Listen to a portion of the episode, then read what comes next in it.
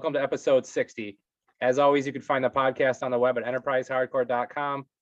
On there, you'll find all the streaming and social media information. Make sure you give us a follow on Facebook, Twitter, and Instagram. On Instagram, you'll always see cool like upcoming flyers and nostalgic hardcore stuff. Uh, there's a Patreon going around right now too. Try to get some new gear for some episodes, some live stuff, and some video stuff. So if you're able to drop a couple bucks in there or just spread the word, I appreciate all the support so far. Uh, there's a couple cool upcoming shows in Rochester and Buffalo. Just make sure you check my Instagram or like Sawyer Collective or Rochester or Buffalo Hardcore. So yeah, for episode 60, this has kind of been a little a little uh, time in the making. Um, my, my, my guest tonight and I've been talking about doing this for uh, probably about two years now, honestly. So I'm excited to do this. But honestly, before I started doing it, I didn't realize how many bands he had been in. I knew there was a few, but uh, even tonight when I was counting up, I was like, damn, that's like a dozen bands. So we're gonna be talking about some really cool bands uh, from this area from like the last 20 years. And then honestly, uh, Tom's got a lot of cool stuff going on now with tattoos, shoes, and you name it pretty much. So we'll get into all that, I'm sure. So with all that being said, how you doing tonight, Tom? Hey man, thanks for having me. It's been yeah, like you said, has it been two years in the making? I know you and I started talking about this like that summer, I feel like pretty much. I mean, you know, and yeah, like sometimes life gets in the way. I had a new kid and um, there's a lot of stuff going on here. I'm sure you had stuff going on too, you know. So, well, yeah, like I said, I'm glad we're able to do this now, man. You know, so, uh, but yeah, how's everything been going for you, man? Oh, it's been going great, man. Um, like I said, like you, like you've you've noticed, you know, I've kind of pivoted from doing full time tattooing into this new career of making custom shoes for people and stuff like that. So that's been freaking crazy. Like, I just I just said, fuck it, let's do it. You know, when I do something, I'm kind of like my, my wife will tell you to uh, will attest to it that I'm just like very driven and very obsessed with something. So when I, uh, you know, there was a lot of shutdowns and stuff happening with the tattoo community, and I'm kind of high, high risk, high, you know, for health reasons because of my asthma and some other stuff that I really just don't want to get COVID. I haven't gotten COVID yet, knock on wood. Eh, there's there's wood around here somewhere, but uh, but uh, knock on wood, I haven't gotten it yet, but I don't want to get it, especially with how severe my asthma is. Um, I kind of ha- had to make some choices, and um, the next choice I, I wanted to do was making shoes. I, I've made shoes pure periodically throughout the years, but I said, "Fuck it, now's the time," right? So I just did it. Yeah, like I like I've told you a few times, I'm always impressed to see all the work you've been doing on there. It's crazy every time you post it on Instagram to see all the crazy shoes you're doing and stuff. So yeah, thank you. What's that? Thank you. Yeah, no, obviously. So I mean, we'll get to that stuff in a little bit, but um, I'm sure you've listened to a couple episodes. I like to kind of do things in a timeline, and you had quite the the the dent you made in our local music scene. So I'm definitely curious to talk about that. But I guess before we get there, let's kind of talk about your upbringing and kind of what brought you into like the local music scene. Yeah, so I come from. Do you know where Williamson, New York is? Yeah, that's you know uh home of the Apple Blossom Festival. It's home of Mott's applesauce. So like the whole town just centers around apples. And uh, if that tells you anything about um, the country, you know, 315, as we like to, they used to call us all, all you city boys used to call us rednecks because we're 315ers.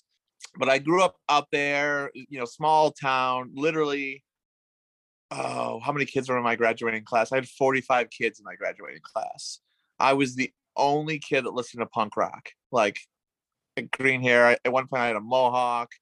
Um, my upbringing was my mom's a Sunday school teacher, and um, in the 90s, like she really didn't want me listening to quote unquote secular music. So I grew up with um, MXPX and like the old Tooth and Nail bands is kind of like what I first was kind of introduced to, as far as like punk and hardcore. There was a really good like straight up like punk hardcore band that was from um, that time period. There was a Christian band called 121. I don't know if you're familiar with that band, but they were like straight up like GBH, you know, like fucking just fast punk shit, you know. So yeah, that's kind of where I came from there. And then slowly I'd meet kids in church that were kind of in youth groups that were in the same stuff that I was. And then we ended up forming, um, as like the list I sent you, it was called the Geek Bombs. And that pretty much was like a old Blink 182 Cheshire Cat meets MXPX, like rip off band. And that, that's kind of, you know, where it all started. And I played, I, at first I played guitar horribly, I might add. Um, and th- yeah, and then years later, I'm jumping ahead, but years later, I I, I jumped to bass because I like bass a lot. Um, but yeah, uh, started with guitar, and I actually sang in that band, and then um, kind of just progressed and progressed and progressed. Um, but Geek Bombs, that, that was the first one that started it all. It's interesting too, because as we'll get to with some of your later bands, uh, Travis Rankin had a similar upbringing too. And I don't, do you guys, ever, Yes, do you guys ever talk about Oh, that at all? Like yeah. influence on So too. Yeah, uh, he his his um, oh, what was the name of his first band? Well, there was Discern, but there was Yeah. another band before that. Was it Smacking Isaiah or something like that? It was something. I Discern was the first one I was familiar with, so I'm not yeah, sure. there was another one before that, and so we were in the same circle. Um, also, like I used to go out to Lyons, and and we would play in Christian coffee shops and coffee shops in Lyons, and that's kind of how I got introduced with uh, um, Antonucci and all the Lyons crew and stuff like that. So um, that's kind of like where uh, we kind of started our paths started like you know crossing and stuff like that. Um, but for the most part, like I was a Webster kid, you know. Um, that was like the, the, the, the all the kids that were we were going to Park Lodge shows. Uh, remember the White House? Do you remember the White House? I think, yeah, I know, I know what you're talking Yeah. about. Yeah. You were on Main Street. There was a Burger King across the street. Yes, we used to play the White House. We used to play um, all those Park Lodge shows. There was another like big White Lodge show that they used to have there, and those were always really fun. Back then, it was um, my my best friends in the world, and I wanted to be in this band so bad. Was Murdoch? Do you remember Murdoch? Yep. uh Murdoch, Marius, um oh, there's Muffin Muffin Kitty. I, I know that was mentioned in a past show. Yep. Um man, there was just there was so many good oh uh, the Goonies. There was there was just so many good bands that were coming out from that whole area that I was pop I was really a pop punk kid. So and don't get me wrong, I because I remember going to your shows too that were over at like what Powder Mill Park lot, uh uh yeah party mcpock i can't pronounce words but you know what i'm saying but yeah i used to go over there and watch um all j25s you know bands that were playing and you know i remember going to standfast shows and uh yeah like so i, was always a little intimidated too by the hardcore scene because i was like the the christian pop punk kid and i was like oh i'm going to the big bad hardcore show i hope i don't get my ass beat you know what i mean Yeah. I've talked to people about that before too, about kind of the intimidation factor. And I and, and looking back on it now, I can definitely see it too, especially now. Like I, I don't go to shows all that often. So like well, I, I go more often when I can, but you know what I mean? Like I don't go as often as Yeah. back then. And and when I go, I'm I even I'm like, damn, some of these kids are crazy. And I, I imagine like back then, probably like a, a first time I would have said the same thing. But so did you kind of make a little a little like I guess a little dent and kind of get a little experience with the geek bombs then, or like how long was that project? that was um like a senior year freshman year of college you know band and we just played literally church groups like out in wayne county um and then from there i'm trying to think the next band i joined where i was still playing guitar was a band called one year nothing which later turned into the sunstreak um so i was with those guys for a little bit and then from there i ended up meeting up with um guys in Thatcher. Do you remember the band Thatcher, the pop Yeah. punk band? Yeah. Uh J- JMR, freaking amazing guitar player, singer. And then we had Mike Wilkinson, who's also in he's not he's in uh Outlier with Joey Arena right now. And he also plays in a hardcore band. I want to say their name is like it starts with the the rivalry or I can't remember. It's a it's a it's a hardcore band and the one they have a girl that plays and she's from um New York City and stuff like that. But he's an amazing drummer, fucking got the chops to you know everything. Um and then another guy, his name was Eric, was in that band too, and he since then he's actually been the out living out in California. He's been the guitar tech for oh all these like crazy indie bands. Um, what was that band um that had that song "Pumped Up Kicks"? You remember that? Remember that like super trendy? Oh, what the hell were they called? Foster the People. Oh Remember yeah, that? I know. Yeah, I, I like know the super, band. yeah. super like that indie Yeah. major labels. So he got caught up with all that indie label stuff, and he just ended up becoming guitar techs for all these touring bands and stuff like that. So good, good on him though. But his name was Eric. He was awesome. Um, so I played bass in that band for a while. I'm trying to think why we broke up. I honestly can't. I can't think. Maybe maybe Eric wasn't into it that much. But uh, but during that time too, that's also where I was introduced. So we we played. They were all from Bath, New York. And I don't know if you've ever been to any of the Bath, New York shows, but you know, we played with shit. These these are the most eclectic shows that I I remember playing was like the Red Death, Highland Drive, Marathon, Minor Times, um, you know, fucking like it was just like crazy awesome. Like, you know, Circle Takes a Square, like all these like hardcore bands, and then like our we we were straight up like slick shoes, like straight up fast pop punk, you know what I mean? fucking melodies and shit. But it was such a fun time, and, and everybody stayed around. Everybody like everybody wanted to watch each other everybody was embracing each other and it was like the coolest like community that i i just miss these days i, I don't maybe because i'm out of it i don't see it but um it was just so communal and so nice to be part of that whole scene. So we we played a lot of shows in bath new york with like all those revolving bands over and over and we played rochester too. Um i think the furthest we ever got with that band was like we ended up going to pennsylvania and playing a few shows here and there um, and then, like I said, I don't I don't remember why we broke up. I feel like Eric was moving to California. We just kind of said maybe it's time. And then from there, I want to say the next band was Ver- Verona. And I remember I was listening to Chris's interview that he did with you. Chris is awesome. Um, and I'm almost like him. It's like been 20 years, so I'm trying to remember all this shit. so, uh, but I can't remember if Tom Zenz hit me up because I remember playing shows with Twin City Sunrise and you know against the odds back in the day and all those you know stuff like nobody cares. Um, but I, I, I think I remember it was Tom Zenz that hit me up and said, "Hey, I got this band. It's going to be like the early November meets the Get Up Kids." And um, unlike Chris, who does not like any of those bands, I absolutely love like you know Drive Through Records and all that second generation emo. Um, so I was totally in. So we we got together, and then they brought in Travis, and Travis is fucking amazing. Like that dude is the most talented, talented singer artist I've ever met in my life. And I will say, uh, also just a great human being. I mean, I I, I still he was the best man at my wedding. I still consider him one of the, my best friends, and I'm so busy. I'm a horrible friend. I don't get to talk to him as much as I I want to.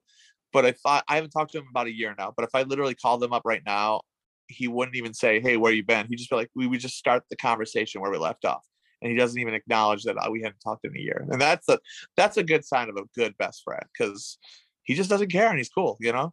So, um, but yeah, like uh, like Chris was saying in that one interview, it was Craig Waters who pretty much was an old. We all we all called him the old man because he had the house and the the job and he always complained because we wanted we wanted to tour and kind of make our way out of you know Rochester, New York, and he just kind of wanted to just do a few park shows here and there. Um, but we were trying to, you know, we were trying to be the next Get Up Kids. so that that was fun for sure. Um, I think with with Verona, I think at a certain point, Chris Chris's uh Chris's description of how, what happened at the changing the guards is pretty funny though because uh maybe maybe he doesn't remember but there was a point where we did a tour and our van broke down and we had to we literally had to leave the van in the middle of the adirondacks. Like we just had somebody come pick us up. The van's the van's still out there for all we know. Um it's some junkyard but uh we just had a horrible tour um and we got picked up and we came back and then we were like we're done. That's that's it. So we all kind of just broke up and then, unbeknownst to me and Travis, and I want to say it was Craig too, we just heard like a week or so later, they go, Oh, Verona's back, but it's I Dreamer. And this time it was Kevin Mahoney singing, and then Tom Zenz, Andy Champion on bass. I love Andy, he's one of my best friends too. Andy Champion on bass and uh, Chris on guitar, and then I forget who did drums at the time. So that was a little hard to swallow because I was like, wait a minute, and and they were still playing Verona songs, so we're just like, you're clearly a new band, but you know, obviously there was. Uh, it seemed a little premeditated, but that's just how that shit went back in the day, man. Like there was just so much drama, and like like Chris was saying, like you know, you say the wrong thing to somebody, and next thing you know, they're butthurt and they want to get you kicked out of the band. And I mean, I've been in a ton of bands with Chris too, and uh, like it's a revolving door for sure. You know what I mean? yeah, it's obviously a slightly different version. Um, there's a few things there though. Before that, uh, well, first of all, the Bath thing, uh, I, have a lot of good friends there, and I, I interviewed my old friend Mike Benlin from there uh, several episodes back, and uh, like just a few episodes from now, I'm gonna have Paul and a few other guys from the Red Death on here, and we're gonna be talking. Oh, Paul's awesome, man. yeah, yeah, he's a real good dude. They're dude. such so- good dudes. Yeah, yeah, I'm really stoked for that one. That uh, that's another one that's been in the works for a while. It's just with doing this podcast, like I have a list of like tons of people, and you know, like So ma- there's just so many characters, man. yeah, and then some people, kinda- it down. Yeah, and then some people hit me up when stuff comes up, and they want to jump on to promote this or that. So like you know, but you, you and Paul were definitely people that I've been like, "Ah, I gotta Nice. get you guys on. You know, I'm glad it's kind of happening. It's a weird coincidence that they would they would happen so close together like that. You know. That's funny. Um, but a couple things we brushed over that we we uh should talk about. Uh, one of the more uh funny uh accidental names you gave uh Rochester, uh the Rochester Senster. Uh, yeah day. so i'm i'm horrible at english you would think it's my since it's my first language it, it was supposed to be scenester yeah, but i totally spelled it wrong because i was like again it goes back to like the rochester hardcore pa- uh, message board page and i was so intimidated because a lot of times and mainly it was john 25 you would say the wrong thing and that motherfucker would come at you hot so, and I love John. John's John's an awesome dude. Um, but he would come at you hot, so it was super intimidating. You half the time you didn't even want to say, "Oh, my pop punk band is playing here" because this is the Rochester Hardcore page. So I was like, "Fuck it, I'm gonna make my own page." Um, so that's why I created the Rochester Senster page, which is supposed to be pronounced Senster. Uh, but we just we fucking made it work. And I, I guess because it was an ugly yellow color, everybody just called it the yellow board. yeah. So, and that was actually very popular. I really Yeah. uh, had a lot of fun with that yeah, and was- towards and towards the end, I started curating all of the bands that like the pop punk bands and all- the bands, hardcore bands, everything. I kind of had like a list of everything that had, come out since you know early '90s to that point. So it was pretty cool, and it just life gets in the way, and I kind of forgot about it. that sounds a lot like with the Rochester Hardcore History, what Greg Benoit's been doing, which is, you know, that's, I mean, that's that's stuff that needs to be documented. You know, and that's why I'm glad you and I are talking because, like I said, I knew you had been in a few bands, and up until you and I started talking about doing this, and honestly, when I interviewed Chris too, I was like, holy shit, that's a like you were in a lot of bands in Rochester and part of a, you know, a pretty uh, pivotal area or era, uh, rather, for our our scene. You know what I mean? yeah, it was great. So- And then uh, one other thing that we didn't brush on that you you told me about that I didn't know about before, and I, and I haven't really mentioned this to Rob yet, was uh, you jam with them and, and on some like pre Achilles shit at some point. Yeah, so it wasn't. I never got to jam, and I remember in Chris's interview too. He he had mentioned that they were kind of forming a pre Achilles thing, and I guess theirs was called Doctors, which makes makes sense because I had had a number of phone calls with Rob, and he had called me, and I forget if it was right after Verona or what wherever it was, but I was in between some bands, and he had said that they're him and Rory and Josh, I mean, basically Achilles, were forming this band, and they um, well, maybe not Josh because uh, he would have been playing bass, but uh, um, but uh, they were forming this band, and it was at the time it was called Medic or Medics, something like that. Um, and they just kind of explained it all to me, and I was like, "Fuck, that sounds amazing!" And, uh, and just like Chris said, uh, those dudes are on a whole different level, especially Rob. Like his guitar playing is phenomenal, and I'm like, I don't know if I could keep up with this, man. Like you're you're really fucking good. So um, I don't really remember. I think we were supposed to meet up at some point at uh, the rehearsal space up in Han- Henrietta near the airport there, but uh, it just never happened.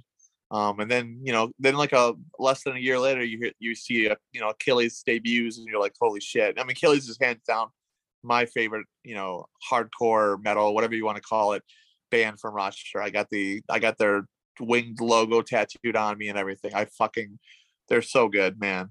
Like just the, the live show they put on, uh Roy's vocals, just everybody. They crush it, hands down. Yeah, I guess we kind of brushed over the tattoos in the beginning, so we'll just try to talk about all Oh, that that's all in, in one uh, batch into the end. Because, like I said to you when, when I, we were talking in the beginning, there was shit that I, I learned about you with the tattoos that I was uh, pleasantly surprised about that I, I definitely want to talk more about. So, um, Yeah, yeah.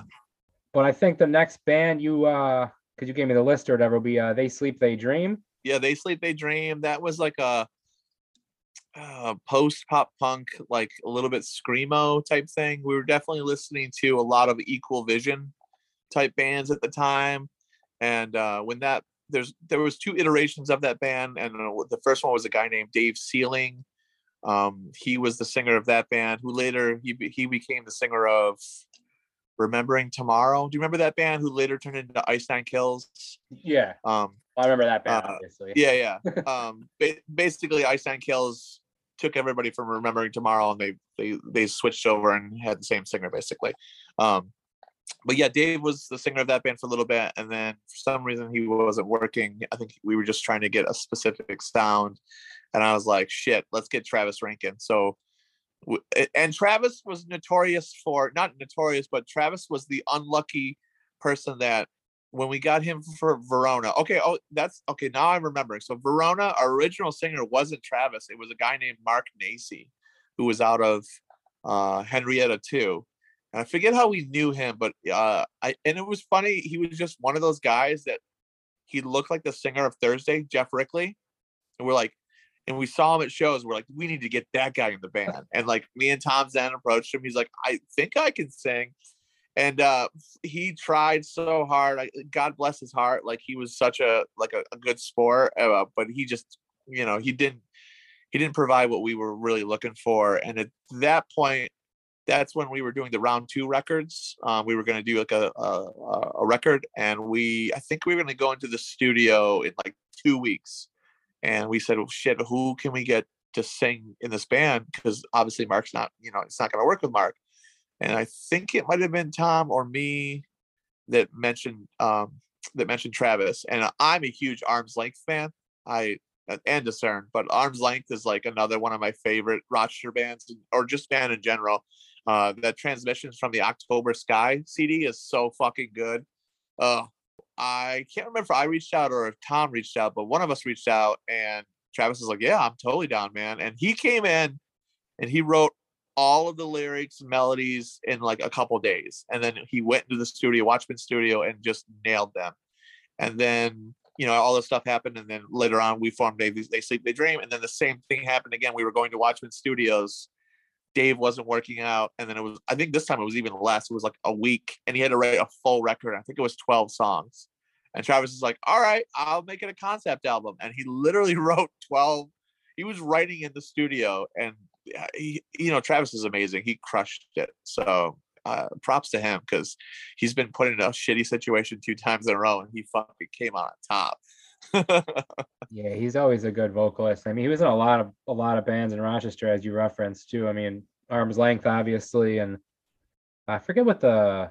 I feel like there was a metalcore band, maybe Tears of Isaiah. I want to say he might have been in them at one point too. that's okay. That's the band I was thinking. That's the band before um Discern, I believe. I or maybe it was between- just in between. okay. Yeah, yeah, yeah. And then he was doing um, people can be more awesome. Do you remember remember that?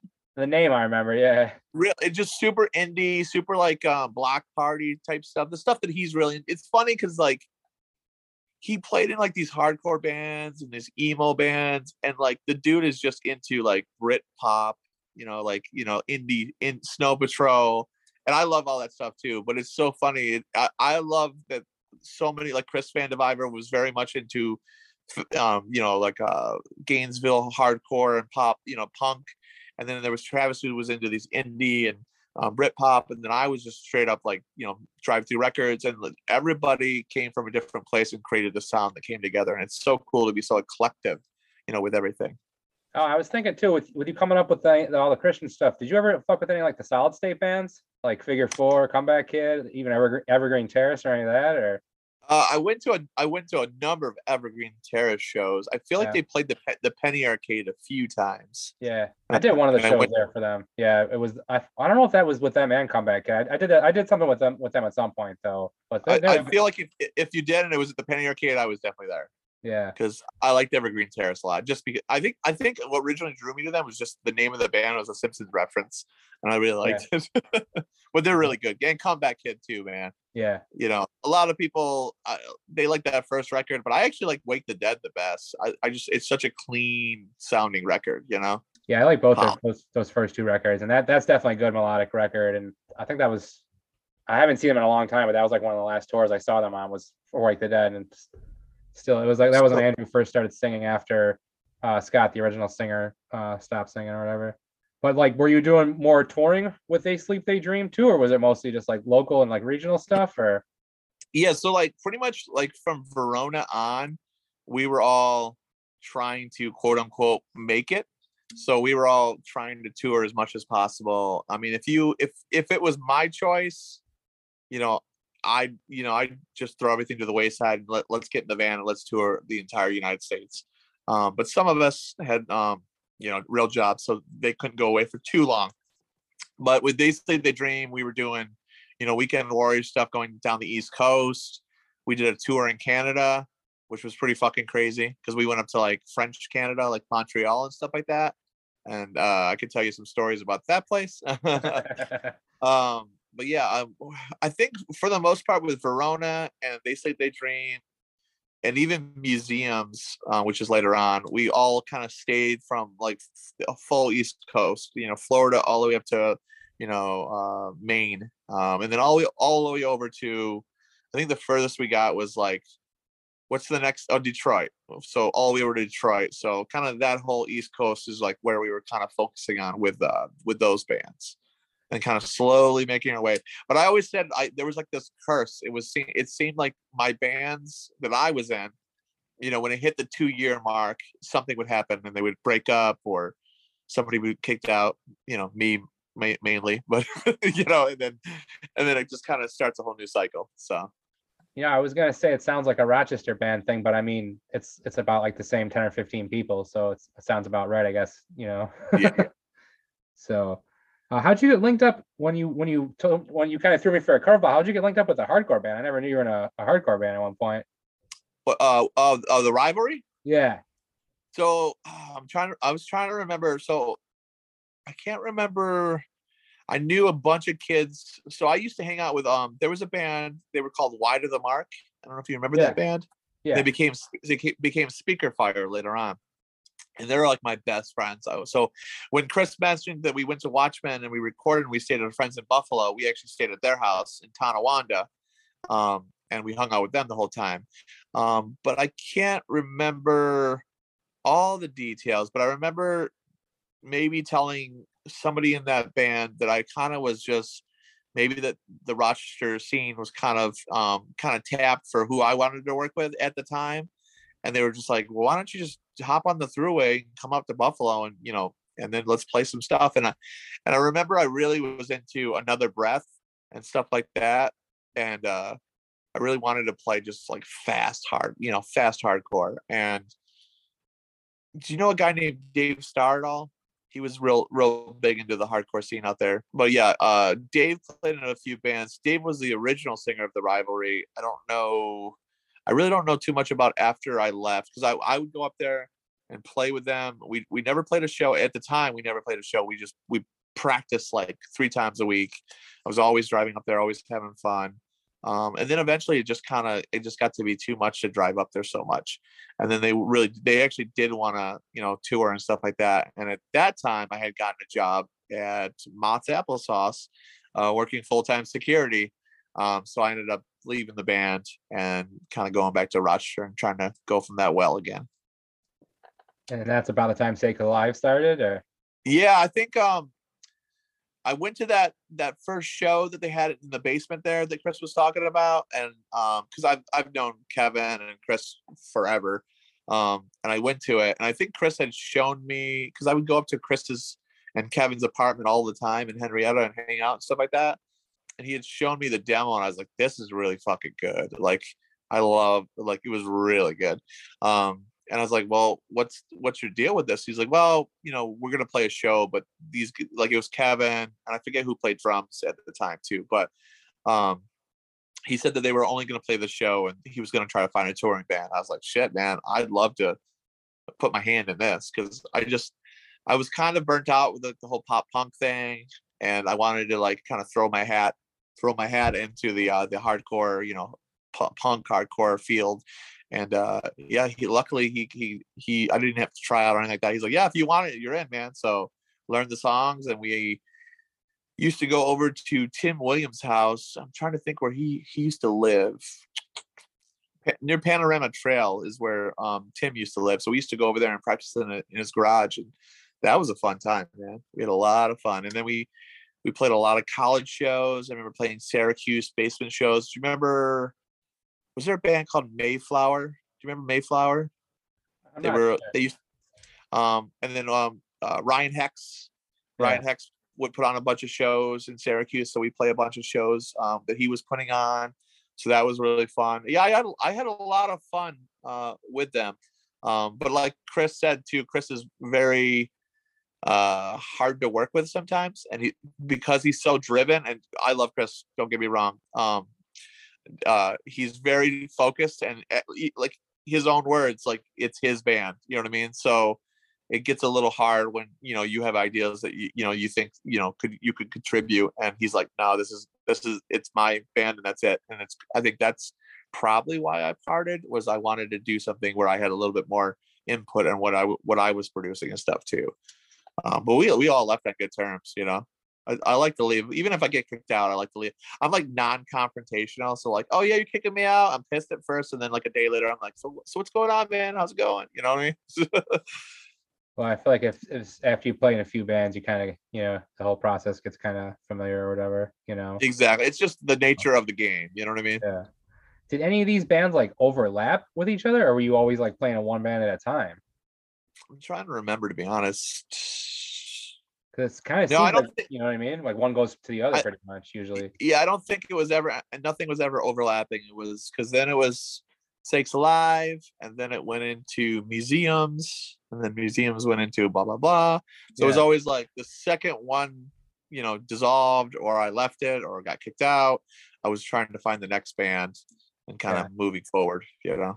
Yeah, and obviously we're gonna get into like tattooing and stuff. Like, were you already were you already like kind of starting to get into that kind of shit by now? Like when you when you're playing the bands that we're talking about right now, or was it a little bit later even? Yeah, so I was, I started tattooing in 2008. Okay, So I want to stay trying to think it, what bands I was playing. I at a certain point I was playing in bands and tattooing at the same Yeah. time, which was great because you know I would put my business cards on the merch table, or I would like you know when we were on the stage, I'd be like, hey, uh, you know, if anybody wants to get a tattoo, hit me up, you know, and everybody wanted to get a tattoo, you know, especially when they're you know apprentice tattoos and they're cheap or free, not good. Uh, but they want a free tattoo, so I I definitely uh, took advantage of that uh, that that uh, platform to get uh, more clients and stuff like that. So it's definitely fun. And I know we're we're talking about like pretty much like a straight decade through of playing in bands. Like, was there ever any time like where you where you had time off in between playing in bands, or you were always pretty much like, like you know what I mean, like playing in a band the whole time, pretty much? Always playing in bands, like you know, at, uh, you know that whole through my twenties. I was just obsessed with music, so I I was like I have to be playing in a band. Like I just thought like that was my life goal was to play in a band and to tour and to make records. You know, it's funny now because like my life is so uh deviated from that from that path. So it's like i i've lived two lives. There's like my like I, I like i told my kid like hey you know we used to play with fall out boy and they're like no you didn't. My my 10 year old's like you didn't play with fall out boy. I'm like no they, they we used to tour we played tours with them and they're like get the hell out of here. And we're like no i'm serious. They, they don't believe me. We show them pictures of me when i was all skinny and stuff and playing. She's like i can't believe this is you. It, it's just like it's it seems like it's so like generations divided but it's it was only 20 years ago you know I mean, you still not had, even you still had the full sleeves back then. I mean, that's one thing that I remember, like, like from way back when is like, cause like, like, like if you go back to like the two early two thousands, like there was a lot of people with tattoos, like in hardcore and punk and emo, but like not a lot of people with full sleeves. And like you were young, and you got those like right away, pretty much or whatever, right? Like, uh, yeah that was that was definitely my my goal was and a lot of this again has to do with me growing up and be obsessed with uh, Mike Herrera and MXPX was I wanted to look like Mike Herrera. You know what I mean? And Mike Herrera wanted to look like, you know, fucking uh what's the guy from Social Distortion, Mike D. You know what I mean? So like, you know, we emulate the ones we like, you know what I mean? And I wanted to be Mike Herrera. So the second I turned 18, you know, I was on Monroe Ave, you know, going to like the Angelina's, which was like the premier shop, you know, at the time. Now it's Love Hate and all these other ones, but um, I was getting tattooed over there because I wanted to look like the cool punk rockers. yeah. And again, I guess before, like we can kind of start talking about it now. Like one, like I heard, like I told you, I heard you talking about on podcast before. I was, I was kind of surprised. Like, is, a your first tattoo was a sick of it all tattoo? Yeah, it's uh, it's gone now, but it was here. I just Yeah. uh, yeah, I loved me some sick of it all. You know, I like Madball. I love all that shit. So good. Yeah, I've feel kind of dickish when I realized after you and I agreed to do this interview, I- I'm I'm doing this interview while Madball's playing in Rochester. So I uh, Are they really? I see. I'm so Yeah. out of it. I didn't even. Wh- Where are they playing? uh, at the club at Water Street actually. Oh, yeah. okay. Yeah, I was thinking about rescheduling, but I was like, I have so many other interviews coming up, and I'm sure you got shit going on too. So I was like, and plus, Yeah, appreciate it. Yeah, it's always a dice roll with the kids, like even going to a show. Like I've had so many shows, and that's another thing I didn't realize too until I listened to a couple interviews with you is that you have you have three kids too, right? Yeah, three kids. Uh, 10, 7, and 5. So super fun. Yeah. so that's my thing. Like my kids are a little bit younger, but like my one son's getting to be that age now. He's like almost four. So it's like leaving the house, especially at this age when they're this young at night for a show. I'm like, I feel like a You dick. I feel guilty. You, Yeah. You feel guilty. Yeah. Crazy. So I try to get out to as many as I can, but it's you know it's tough, and I just I spread the word about them on here when I can, and you know how it That's is, man. You know. I mean, my, my main question is, is like, what venues are there in Rochester anymore? Is like there's like that Photo City Improv, right? Yeah, it's just called Photo City Music Hall now, but yeah, that's Oh, okay. that's one of the main ones. Uh, Bug Jar still does some stuff, and then I guess Water Street. I haven't been to Water Street in a long time. I I was surprised to see Madball was playing there, but I'm gonna start doing shows again. Hopefully, I've been waiting because of COVID and shit. I'm Yeah. like you were saying in the beginning. I'm not I'm not trying to get anybody sick. Like I haven't gotten it, and you know I I know there's a lot of differing views on things, and I'm more on the uh, side of just being cautious and you know Yeah. being safe. You do. know, so but uh you know that that's that's one issue though. If, if I do shows at Bug Jar, they they currently require vaccination. I'm not sure what the what the policy will be in a few months now that things are kind of slowly being waived, but I don't want to get in the middle of any like Yeah. Uh, there's Kind a of few wait it out, wait, wait it out a little bit longer, let the dust settle, and then see what Yeah. happens. Yeah, exactly. That's But that's my thing is, is like, you know, when we were coming up, you know, there was like a park, a, a lodge show every weekend, and, and there wasn't just one. There'd be like one in Webster, there's one in Greece this day, and there's Yeah. one in, you know, at Powder Mill Park, and it's like, do they, is, does that even exist anymore? Like, is that gone? Is there, or is it because I'm just so removed from it? There, I mean, is there a scene in Rochester anymore like for that? I, for what I know for the park shows, that's more of like the actual like punk or like the rock core scene. You know what I mean? Like they had the punks picnic at Genesee Valley last year, and there's a band called Leaking Head that's pretty good. They're like straight up like like fast old hardcore, and uh, they played like lodge shows and stuff like that. And they have like a DIY venue actually too. I, am not them, but like some of their friends. I, I want to say it's called Chaos Compound.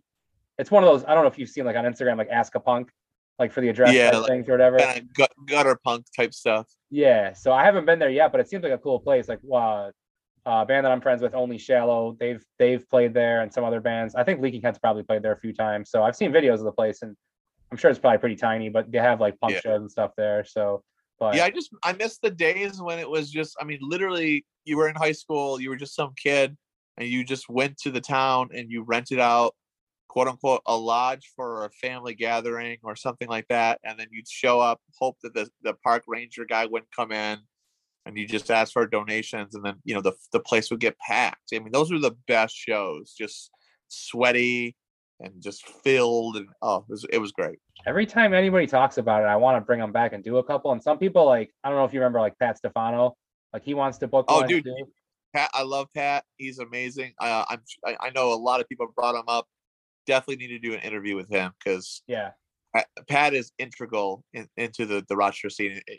You know what I mean? Like his photography, uh, everything he does is just awesome, dude. he's another one that's been on my list for a while. During the um, I still have the recording too. During those like uh, Daniel Prude protests, him and I went to like a lot of those. And one night, I actually put my phone on record, and it was on for like a half hour. Him and I were just like going back and forth. So I don't know what I haven't gone back and listened to it since Make, then. make it you know, make it an interview. There you go. yeah. So I'll probably like add it as like a bonus, a bonus when I actually do, because I am going to interview him eventually. Like he's another one who's been on my list since the beginning. So, but you're right, he's definitely integral to to our scene. Yeah, I Um, remember. I remember when he was in Philadelphia and he was going to film school there for photography, and I remember, oh, Verona staying at at his dorm, and and then we would play. There was a, a skate park that was underneath the bridge there, and I remember playing uh, a show with Marathon and Nakatomi Plaza, and that that was super fun. And Pat Pat took photos then, and Pat, I mean Pat is just such a just an like like Travis, amazing dude, amazing talent and he'll give you the shirt off his back. It's like, yeah, Yeah, that's, I mean, that's the consistent thing about all, all the, the people from the bands that we're talking about, and just all the people is your, the scene that we're talking about, and, and I know we're nostalgic for that era. And, and there's, there's some good kids in this era, because I've gone to some shows now, but I mean, there, there's just so many good people in that era, and, you know, um, well, the next band, Museums, was that another band with, uh, Travis too?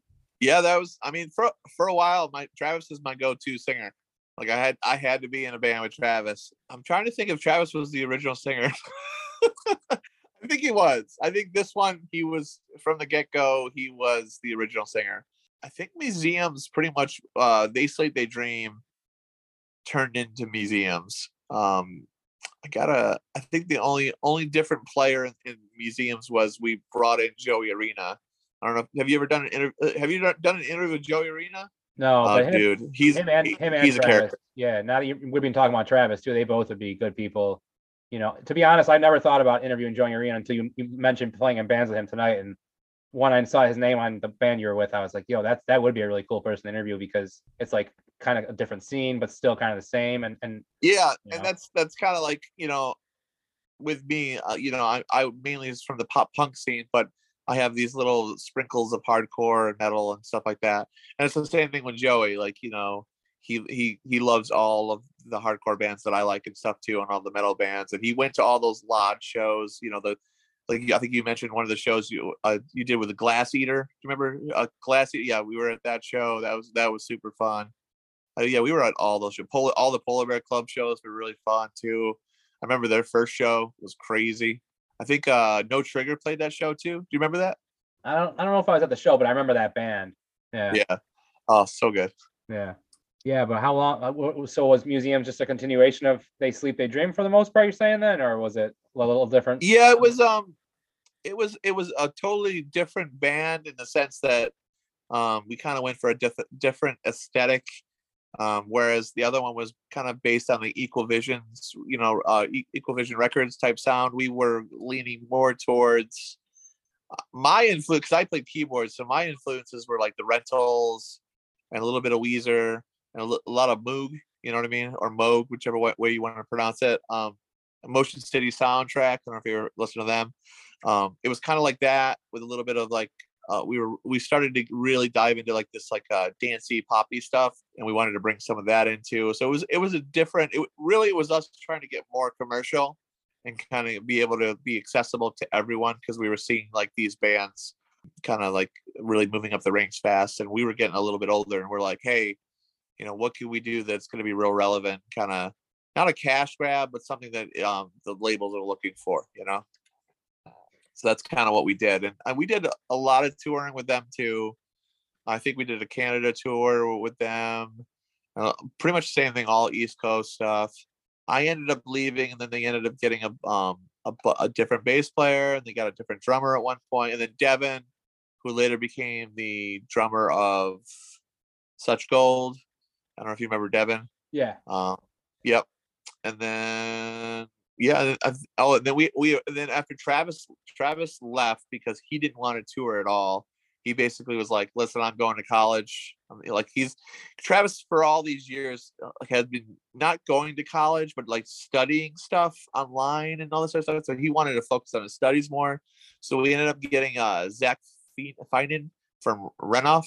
I don't know if you remember him he and he came in and filled uh Travis's shoes and he did a great job. I mean, it was hard because you know everybody kind of you're used to Travis's iconic voice and cadences when he's saying, and Zach had to come in and replicate that. And Zach doesn't sing like that, so I give him props because he he definitely stepped up to the plate when it, it was a hard plate to step up to. Um, but yeah, um, Zach came in and uh, we recorded a few more things. Um, I did like a movie life cover um, compilation, which was really cool because I love the movie life. It's one of my favorite bands. And then uh, I ended up leaving the band. I think it was just another one of those. I just wanted to do my own thing for a little bit, but it wasn't too long because after that I joined Young Bloods with Joey Arena. Kind of was doing that too. yeah, and then you had two other bands mentioned, that I, I, I obviously the Connecticut band I wouldn't have heard of, and then another I've got some local band I never heard of, Blueprint to a Fire and and Shut Up and Deal too. Yeah, so Shut Up and Deal was from Connecticut, and that that was um there was a point where you could go to absolutepunk.net and you can go onto the uh, band members wanted, and I found. I uh, again, I was kind of fed up with like just trying to stay in roster bands. You know what I mean? And I was like, I'm a professional musician. I need to, you know, take this seriously. So I went on there and I found the bands that I liked, and I kind of messaged each one of them, and um, that was one of them. And they had done the Warp Tour the year before, the entire Warp Tour, and they're like, "Hey, we're gonna do the Warp Tour again." I was like, "Shit, okay." And uh, I drove out there, did an audition. They liked it, and then I think for the next six months, like once or twice a month, I would drive out to Connecticut and practice because they were basically just getting ready to do the next Warp Tour. Um, and then you know, uh, we practiced for six months, and then we made our way out to California to go to the Warp Tour. and then uh, I wasn't really in that band too long because I ended up uh, leaving them, um, and I ended up being the bass tech for Ice Nine Kills for the rest of the Warp Tour. So I went to go on the Warp Tour with them, and then I kind of just was like, I'm not really digging the scene. It's hard because when you meet these, you don't you don't know these people. You know what I mean? So when you meet them, and they kind of don't really mesh with you the way you thought that they were. And I was like, you know, I have, you know, I love all those guys now, but I was just like, I'm kind of over this, and I'm already on the Warp Tour, so I ended up just hopping in the van with the guys in Ice Nine Kills, and I just finished out the rest of the Warp Tour with them, and I was their bass tech basically. So that, that was fun. Was that awkward at all with the other band for the rest of the tour though, or you just No, they didn't give a fuck. They, they, they didn't they didn't give a fuck. They they literally we got in a huge argument uh right before because we were doing we were doing select dates up into the warp tour to get to california and they were really i think my biggest complaint with them is so they they were very much a cookie cutter pop punk band you know we all had click tracks in our ears and played to a metronome and they and i was very much like you know like raised in like basement shows and lodges and you know playing on the floor and i you know i would get yelled at because you know when i'm playing my bass on the floor to the crowd i would you know fall backwards and let the crowd catch you or you know i would do like you know what i call hardcore moves you know and they're like you can't do that, that that's that's not blah blah blah. I'm like who cares man? It's fucking rock. Like just just fucking do it. And they we just never saw eye to eye. And i played like five or six shows with them. And then um, right before warp tour started like we were literally in the parking lot. And they're just like hey man it's not working out. And i'm like so what are you saying And they're like well you can either fly home right now or if you know anybody on the tour. And i'm like well let me call up my boys. So i just called up like ice nine guys. And they helped me out so Yeah, yeah, like like I told you before the interview, I never realized those guys were from around here until I worked with one of the guys from Nightmares. So he kind of mentioned that they, you know, it Was it Dave? Uh, no, Dave does my hair sometimes though, which obviously I haven't, Oh, really? haven't seen him in a long time. But um, no, Michael, Michael uh, Bracci, uh, him and I were working at Macy's for a while, and neither one of us uh, work there anymore. So, but uh, yeah, so I guess the last one you were referencing there, uh, like like you were saying about getting uh Joey on here sometime was Youngbloods. Uh, how long did you do that one for? that was another one it was like two years Yeah. and that that one we we were touring all over um Yeah. i think uh, same thing we made it all the way over to detroit and all the way down to florida we really never broke that mississippi line you know what i mean um and that one i was asked to leave and i, I love uh, i i talk to joey like once a week um i was asked to leave because i had a kid and my focus wasn't on the band and they knew it you know what i mean? So they were just like hey like we all sat down they were just like hey man like uh you know we know you love the band and we love you love everything we're doing but we we can tell that your focus isn't on the band right now. I'm like you're right it's, I, I have a kid and i have to focus on that. And so we left on good terms so i le- i went out of there and then from that point i was just like i'm done with bands like i'm i'm gonna tattoo full time now and stay home and raise the kids and stuff like that so and it, kind of like the last few years before that it kind of had been getting that way where i was like i'm probably to settle down and have a kid and do the old the old man shit where i don't i don't want to tour and stuff like that. Because it, it you know touring's a young man's game and i think at this point i was like 29 30 you know what i mean so i was like eh if it was to happen it was to it was to happen but it hadn't happened yet Yeah. Have you ever like gotten the itch now that you kind of like know a few more people from like being on TV and like have like a following on Instagram to like do another band and see if you could like like get anything going? I guess you know, or is it? Oh, I do. kinda- I uh, I talk to people all the time. I, I I would love to do another band. Um, if I just I have this thing that I don't. I mean, I just don't have time. That's the hard part. If I could have more time, there's so many things that I would do, and and being uh, doing a band would be another one. You know what I mean? Because I I love it. It's just so, it's so much fun, and the exercise you get from it. You know, especially being in a hardcore band or a pop punk band, or just the energy of just running and giving the adrenaline. It's it's fucking good for you, you know. So um yeah, I would I would do it in a heartbeat if I had the time. I just don't have it. Yeah, no, that's what we're gonna get into, obviously. Um, now, if, I- if I remember correctly, and this is just going off the top of my head, weren't you tattooing like like downtown Rochester at some point, like like on East Ave? yeah, I was um the bar district there, and I was it was Doc Yeager's tattoo company, Yeah, and Doc Doc was one of the first. He's the oldest living tattooer in in Rochester um, currently. So like I think I want to say like he predates like Jet and all all those guys um by like 30 years. Like he's been tattooing since Wow. the late 60s 70s. Yeah. So it was really cool to work with him. I worked I worked in every fucking shop in Rochester though. I worked in um what, what shops? I'm trying to think. Uh, White Tiger. It was in Greece and in Webster. I worked at Iron Quill. I worked in Artisan. I worked in. I feel like the, I feel like there's others too, but there's just a bunch. So so I I guess like how how'd you end up in in in Cortland? You were already there like before you started doing like the show and stuff, right? And you were in the shop that you're in now, or like the show the shop Yeah. that turning into what you're doing now, I guess. yeah, so it was um at a certain point. I guess it's the same with music. Um, I realized that if I wanted my career to progress, I had to get out of Rochester. And uh, not to say I don't love Rochester, I fucking love Rochester. Um, but I had to get out of it because uh, if I wanted to be, I was always, especially with tattooing, it was like, if you want to be the best, you got to get in the room with the people that are way better than you.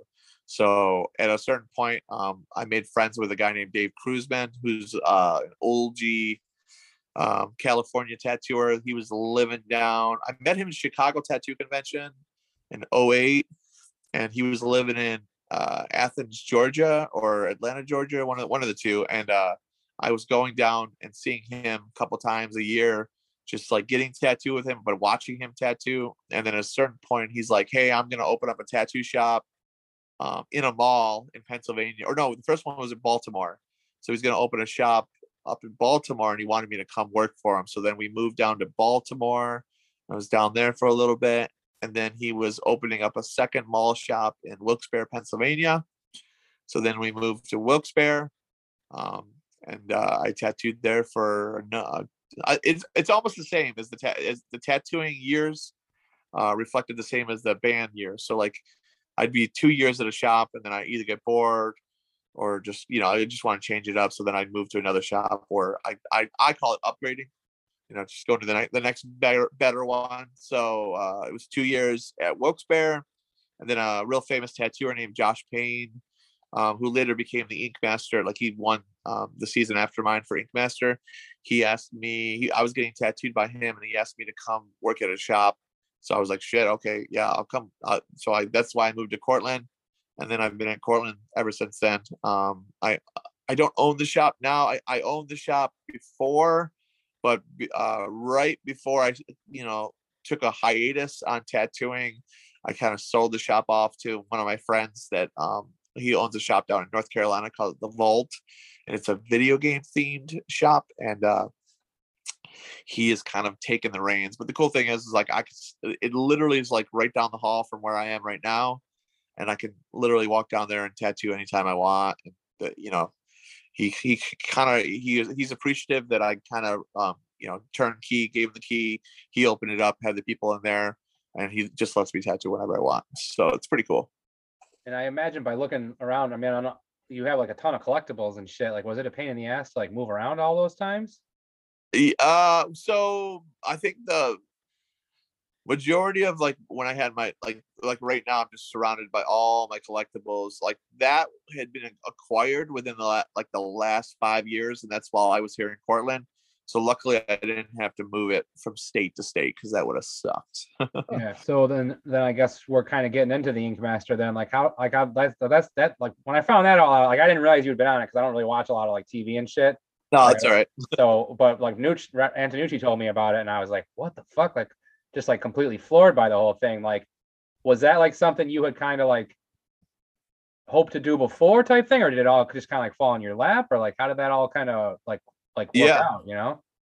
So I'm like a reality TV whore. I love like reality TV. Like I grew up with Road Rules and and uh, um, what's the Real World and stuff like that. So like anytime a reality TV show came out, I was watching it. And I and I I'm not gonna lie, I was the guy that was watching Miami Ink and all all those other shows. And um, I my season was season nine, but they had been talking to me like via emails and phone calls for three seasons before that. So they were kind of like courting you for a few seasons.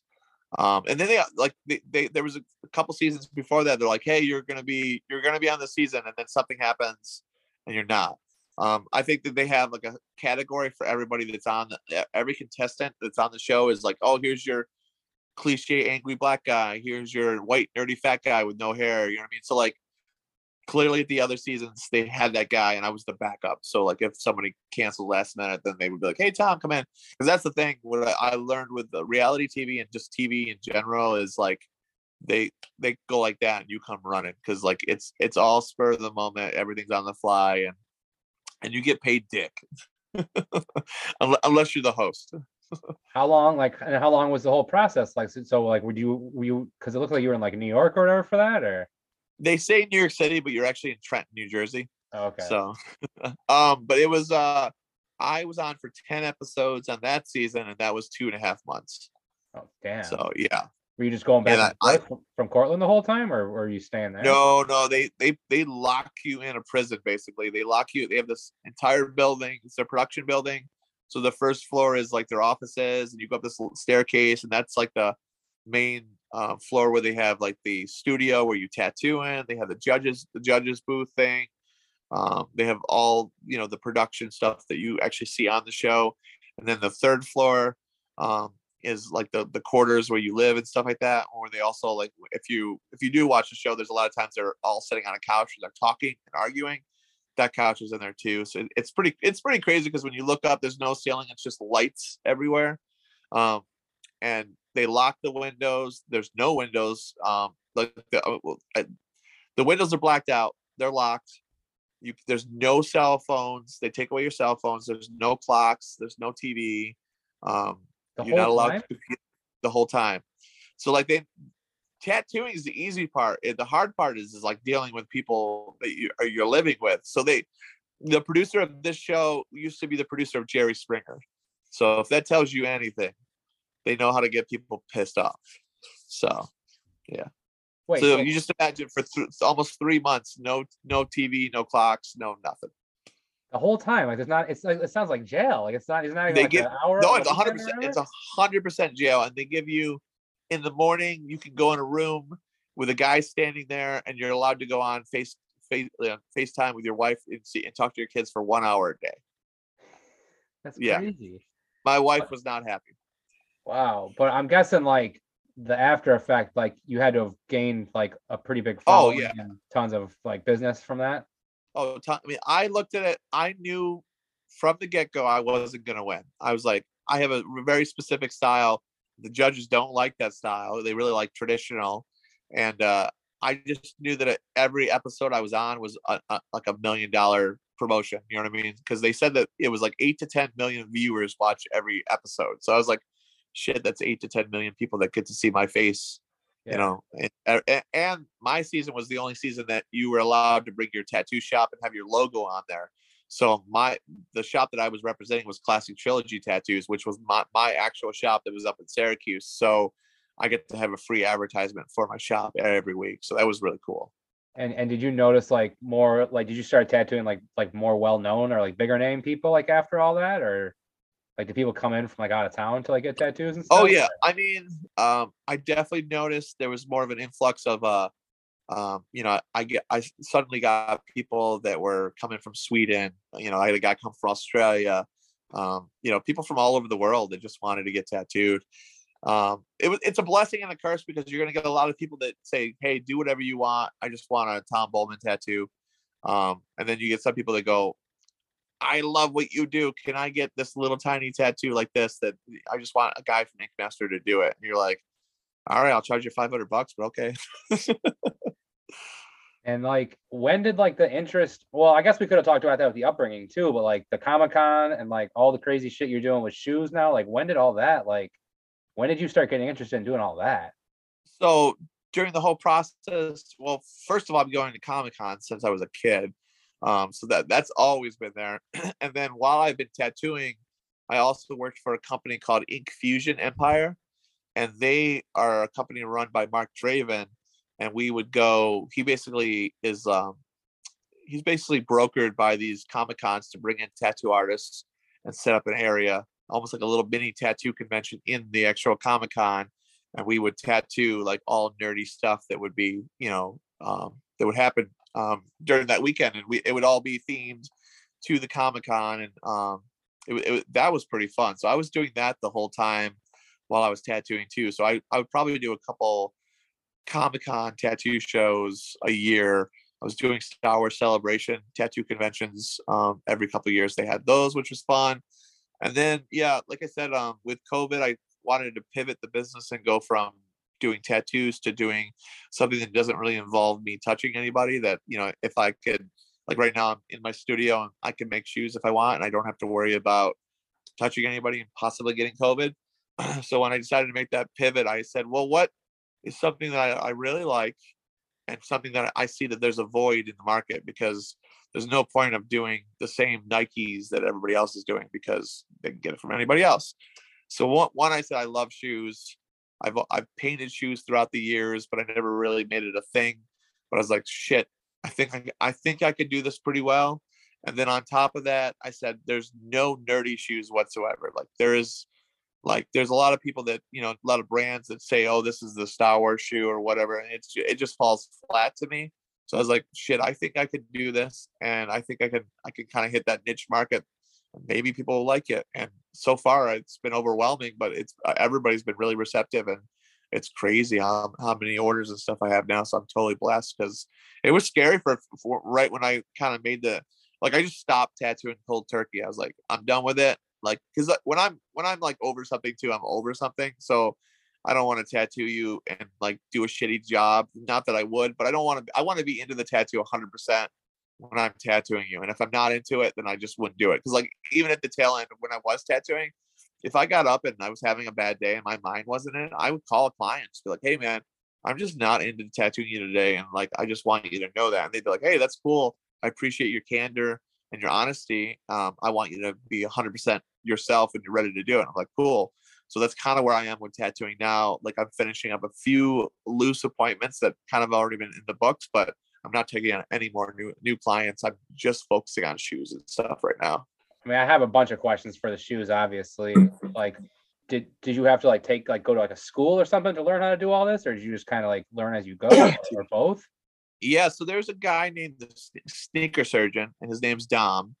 And uh, I talked to him th- uh, periodically throughout the years, and because he's always talking about tattoos and he wants to get tattooed and things like that. And I told him that I was thinking about taking his course, and he said he goes, "Man, you should. I think you'll do really well because you're an artist." Um, so I did. I took. Uh, I just uh, last April I took the whole month and I did the online course.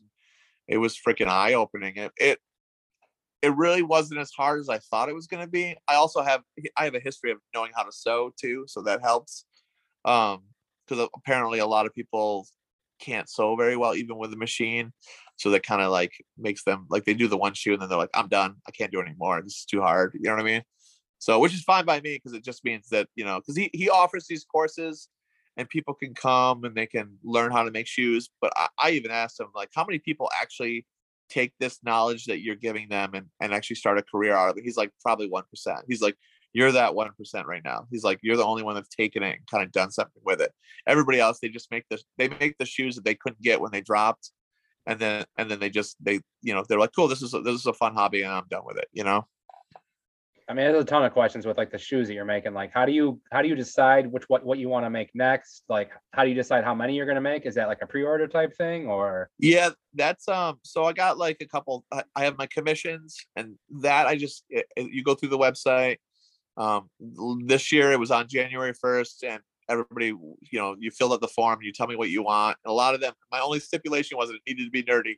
You know if you were coming at me and said i want you know fucking i don't know statue of liberty i don't know but it, I mean, I, i'd probably do the statue of liberty I, honestly but it needed to have something that was kind of re- relevant to pop culture or movies or comics or something like that and uh, from from that i just picked the ones that i kind of i cherry picked the ones that i liked and then um and then i email them back and then they yeah i basically give them a time frame this is going to be how long it takes to make your shoes. Um with covid there's a lot of delays on getting my shipping like i, I order exotic leathers from like italy and some other stuff like that and that shit takes forever because covid delays you know all the backed up uh, ports you know the docks and stuff like that just it's it's a nightmare. So i basically overestimate how long it's going to take and then i tell them it might be sooner if if the product comes in faster you know um and then i also have a thing called pop drops where they're pop culture themed and i only do 20 of them and that's it so like i did like an 8-bit jason where i did 20 of those and then they're, they're never made again i did a jack burton from big trouble in little china made 20 of those and they're never never done again so i do a lot of little drops like that um, I just did a, I don't know, are you familiar with anime at all? I did a Demon Slayer shoe. Um, I collabed with a, uh, another tattoo artist, um, Nuke Milk. His real name's Christian, and uh, we, uh, we, oh shit, we finished. I went to the Anime Inc. convention last October, and the second we were done with that convention, I was making making uh 50 shoes for to sell on February 1st. so that was a lot of work. Have you gone to like any conventions since like things have kind of like reopened with COVID or like have they had any in the last like year or so or? I went to the Philly convention, and that that was definitely a lot less people than there normally is. Because usually in Philly, it's packed like shoulder to shoulder. So it was very weird that you could actually walk through there and not hit somebody. Um, but I've gone to like I've been at four um, shoe conventions since then, and that was super fun. And a really receptive. Like everybody was like, "Wow, I can't believe you're making something like this," because a, a lot of people they just either in the sneaker community you're just a, either a reseller or usually you're just somebody that takes an existing shoe and you just paint it you know and no disrespect to those people because they do a great job but like you know I, I do recons so like mine is reconstruction so i build it from the from the sole all the way up so it's like 100% made from scratch Yeah, like I said, the whole thing's just like mind blowing to me to see you do all this shit. You know what I mean? So, um, and then I guess, like, how busy does this kind of stuff keep you? Like, I think about that too, like with having kids and stuff, and I don't know how I'd even be able to to do all this. You know? yeah so i, I have i don't know if you've have you uh, ever heard of that app that's on your phone called basecamp I think so. Yeah. yeah it's like this like to-do list type thing and it gives you like you can basically like plan it's almost like a calendar but it's more detailed so i basically um do my to-do list like weeks ahead of time and i say like okay like tomorrow i'm i'm finishing up um like i have i have these these shoes i'm doing for a customer they're it's like a weed based uh it's a weed based uh head shop but they're it's kind of cool. But i have um i have to finish like painting up the swoosh and doing a few little things so i'll do like tomorrow my to-do list is finish the swoosh um and then probably do product photography and then once that's done then my next to-do list on that is probably i'll probably do one mock-up for another upcoming shoe and then i probably have another another thing on that list and then i go i try to be home at by five o'clock every night to see the kids and stuff like that So are you? um, my, Is it just a one man operation right now too? It's like you're doing all the stuff yourself. it is me making them. I have an assistant that he mails out everything and answers emails, and his his name's Alejandro. That dude's awesome. Yeah, he's really good. Like he, ha- I hate going to the post office and dealing with all that stuff, and he does a great job. But yeah, everything else is just me. So I, pretty much have to really delegate and like divide my time. And I and I've learned, I've quickly learned, you know, don't try to blow your wad and get all of the shoe done at once. Like I'll do like just the heel on this one, these one pair, and then I'll be done for the day and I'll work on something else. And then the next day you work on the next part of the shoe. Because I, I definitely there's a couple shoes where I did like all 10 pairs at once. I got burnt out real fast. So just doing a little by little, it helps. I guess to peel back the curtain, I've had a few times on this podcast where I might have forgotten forgotten to hit record and we had to go back and redo some stuff. Like, have you ever had any instances since you've been making shoes where you had to like redo or, re, or re, remake a pair completely? Like any Oh yeah. fuck ups for lack of a better word, you know? Yeah, I had uh, a couple weeks ago. I had a, a Jack Burton shoe. For some reason, I have a grind wheel that's like attached to the side of my my table, and um, that's for grinding down the acrylics that I put on. And for some reason, I had left it on, and I don't know why, but I was standing next to it, and I was um, trying to pop this acrylic on, and the damn shoe slipped out of my hand, and it, the back of the heel just hit the grind wheel, and it got stuck. So the whole back of the heel was just completely chewed up and gone. And I was like, fuck. So then I am there's no way to fix that. So I just scrap it and start start from scratch. That sucked. But I, I will say that the good thing about being a tattoo artist was, you know, you're used to working with stuff that's permanent. So you're work you're used to working on the fly. So there's been a lot of times that I, I do mess up stuff and I'm like, and I kind of try to problem solve it, MacGyver it a little bit. And I'm able to kind of do a little like Bob Ross happy accidents. And sometimes they, they they look even better than what I thought they were gonna look like because of that accident that happened. So I'm pretty good at that too. And is this something where you'll do like, I don't know, or if you have like like like boutique, like pop pop up shops or whatever they're called, like that kind of stuff, or Yeah, I got um there's a guy in Ohio that's gonna be doing a pop-up shop. Um we're gonna have a bunch of the shoes there and we're probably gonna do a drop. Uh, my goal, um, do you, do you know uh Pop Rocks in Rochester? We're gonna be doing um some type of pop-up shop um over there that's probably gonna be like Pokemon themed sometime uh, later this year. So that's gonna be really fun. Yeah, I like I, I want to try to do more like pop-up like shops like around the country would be really fun too. I, I don't have a ton of topics left, but I feel like is, is there other things that we didn't touch on with like your time in the Rochester scene, or are there things, uh, other things coming up that I, that I missed out on on the outline for like projects that you're working on? No, I mean, as uh, we we dived in pretty deep with the Rochester stuff. I mean, I just like I said, I I, rem- I just remember like having a real good fondness for all those Webster shows and Steel Music Hall. I like I like going. I know uh, I don't think you went to a lot of those, right? With Randy and stuff like that. I booked more at the Penny Arcade, but I went to a couple. Yeah. n- One name we haven't talked about a lot, but like Jeremy Burke, I'm sure you were friends with him and familiar with him. Boner. Yeah, Phoner, exactly.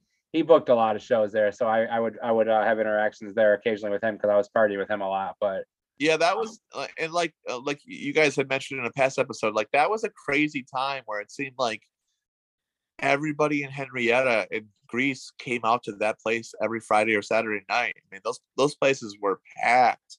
It was it was crazy. I just I didn't like the venue though. It was just super like very metallic inside with all this like fake new metal, like metal, new metal, Yeah. metal around, and, and then that creepy ass dance floor on the other side. It was just Yeah. super weird. But like everybody, everybody played there, so it, that part was really fun. And then I remember one time we were shooting fireworks fireworks off illegally in the parking lot. And I got a Roman candle blown in my face, so that was pretty fun. uh, I n- and no scars or anything. Uh, I mean, I got plenty of scars, so not from that one though. Oh, you know that's that's something I meant to ask you throughout the interview. You you have a lot of tattoos. Any? Will you think you'll ever get any face tattoos or no? No, no. If ah. if anything, it's not that I. Uh, so like, I got my whole arm blacked out now. Yeah. So these, I've had these sleeves since 1999, you know, slash 2000, and they were, like I said, they were done at the premier shops in Rochester at the time. But like, I just, I've gotten bored with them, so I'm, that's kind of why I'm blacking them out. Uh, I don't regret having tattoos, but if I didn't have tattoos, that'd be great too. I'm definitely not doing face tattoos. I, I they just look. I've always said that the face tattoos to me, like they scream, like, "Hey, look at me! I have a face tattoo. I'm Yeah. edgy." I mean, it just and you know 15 years ago they were really like you know they were edgy but now it's like everybody has a face tattoo so it kind of lost its edge so it's just like whatever you know Yeah, it's a little weird to me the whole thing, but I get it with the culture and stuff. But I was just curious because you were pretty much covered with tattoos at this point, but no, nothing on your face. So, you know. and i know uh, in the past too you brought up dan danger that dude has gotten huge man Yeah. like his uh tiny media empire or whatever it was called I uh I forgot about him and I was watching a documentary a few years ago that's about poster art. And then all of a sudden he pops up. I'm like, oh my God, it's Dan from Hue of Two. Yeah. So that was that was crazy to see him because he's I mean I, like he's huge in the art world, like Yeah. huge. So Yeah, it's it's it's crazy to see like these you know people coming from our scene and getting really well known and famous and stuff like that, you know. No, I was gonna say, had you ever bump into any any random people from like the scene when you're at any of these conventions or like like throughout all your travels and stuff with this? Uh, when I come when I come home to visit um, family in Rochester, I definitely I will bump into somebody at least once when I go out to Wegmans or Target or any of these other places like on East Ave. I definitely run into people and they're like, "Oh my god, what's up?" My wife always jokes, uh, just whenever, especially back when we lived in Rochester, if we went to Eastview Mall or any of those places like that, she'd be, I'd always run into somebody and she's like, "You know everybody," and I'm like, "Oh, I'm, I'm in I'm in the scene. Everybody knows me," you know not so much i mean i i definitely run into a lot of local like uh rochester tattooers at conventions and stuff like that you know?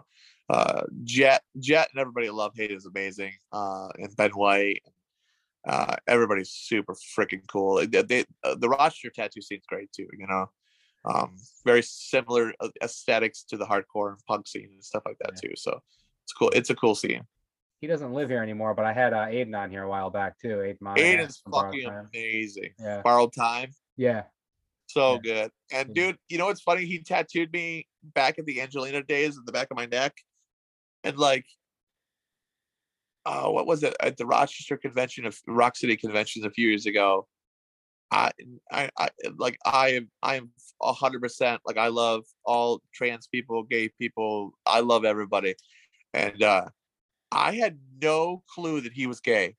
No clue what all these years and he i was talking to him and I, and then somebody came over and like I, I don't know if it was his boyfriend or something like that and gave him a hug and a kiss and i'm like and he, he's like oh you didn't know i'm gay? And i'm like i do now. He's like yeah. He's like i live in he, and at that time he was living in san francisco and i'm like it makes so much sense now. And like he's just like a big cut, cuddly teddy bear so like it's he's the nicest fucking dude. I and I, I always I always said I loved his accent. I wish I had his Irish accent, you know? Yeah, I love that accent too. I saw a really funny meme that somebody posted today saying that uh do British people still do their accent when they're by themselves? you know. Jeez. yeah. So um yeah, I guess that's pretty much all I got. You got anything else you want to plug or any other shout outs or anything or yeah, I just want to say I love everybody back in Rochester. Miss the old days, miss, miss those scenes, the sense, the sensters. Just want to say thank you to you. Thank you to uh, you know anybody that else is listening that you know happen to have been sort of a fan of any of my bands over the years. Thank you very much. I'm not tattooing right now, but I am making shoes. So if you're in, interested in cool, nerdy themed shoes, if somebody wants a Flower City t- you know, Flower City themed shoe, hit me up. Uh, Bullairs underscore, no, wait, Bull underscore airs is on Instagram, and then bullairs.com is my website. Feel free to hit me up. Let's do something fun. And uh, I had a blast. That's great. Uh, I guess that's going to wrap up episode 60. Uh, I want to thank Tom for taking the time to do the interview. Um, as always, thanks to Rob Antonucci, Greg Benoit, and Jim Byrne for helping with the podcast. Uh, I got a bunch of episodes coming up. Just keep your eyes on the website and the uh, social medias. And uh, thanks, everybody. See everybody real soon and stay safe.